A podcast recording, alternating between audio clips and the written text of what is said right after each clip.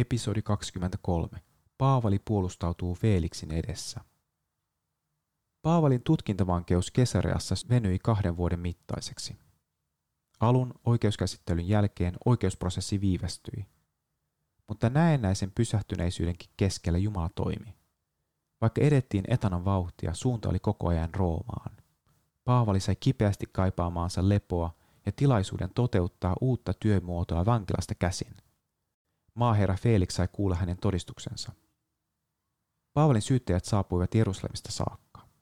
Tapauksen tärkeydestä kertoi se, että arvovaltaiseen delegaation kuului ylipappi Ananias ja arvostettu asianajaja Tertullus.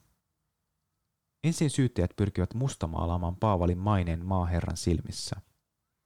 Sitten he syyttivät Paavalia levottomuuden lietsonnasta ja lahkolaisuudesta.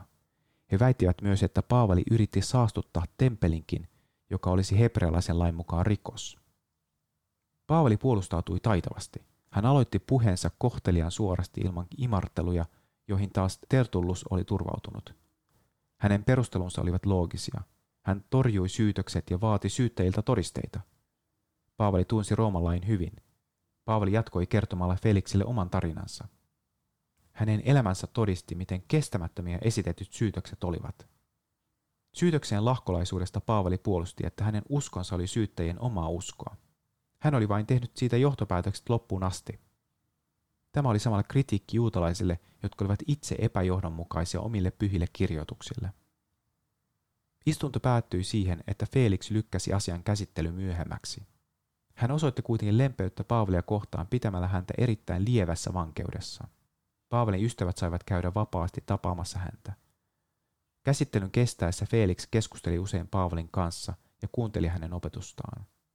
Hän tavoitteli myös lahjuksia mieheltä, joka oli tuonut suuren avustuksen Jerusalemin köyhille. Asian käsittely pitkittyi kahteen vuoteen, jonka aikana Paavali sai levätä ja valmistautua tulevaisuuteen. Näihin aikoihin kirjoitettiin hebrealaiskirje, jonka teema on sama kuin Paavalin Felixille pitämä puhe. Vaikka kirjeen kirjoittajasta ei ole yleisesti hyväksyttyä käsitystä, ei olisi ihme, vaikka joku Paavalin seurassa olleista olisi hänen ohjeidensa ja opetustensa pohjalta kirjoittanut. Felix osoitti aluksi kiinnostusta evankeliumin sanomaa kohtaan. Kun Paavali puhui itsehillinnästä ja parannuksen tekemisestä, Felix pelästyi ja perääntyi. Sitten Felix itse joutui lähtemään Roomaan. Hänet haastettiin vastaamaan juutalaisten kohtelussa tapahtuneista julmuuksista. Koska hän ei ollut vaarassa vain menettää virkaansa, vaan myös päänsä, hän jätti Paavalin vankilaan parantaakseen asemaansa juutalaisten silmissä. Ennen lähtöään hän määräsi myös Paavalin ankarampaan vankeuteen.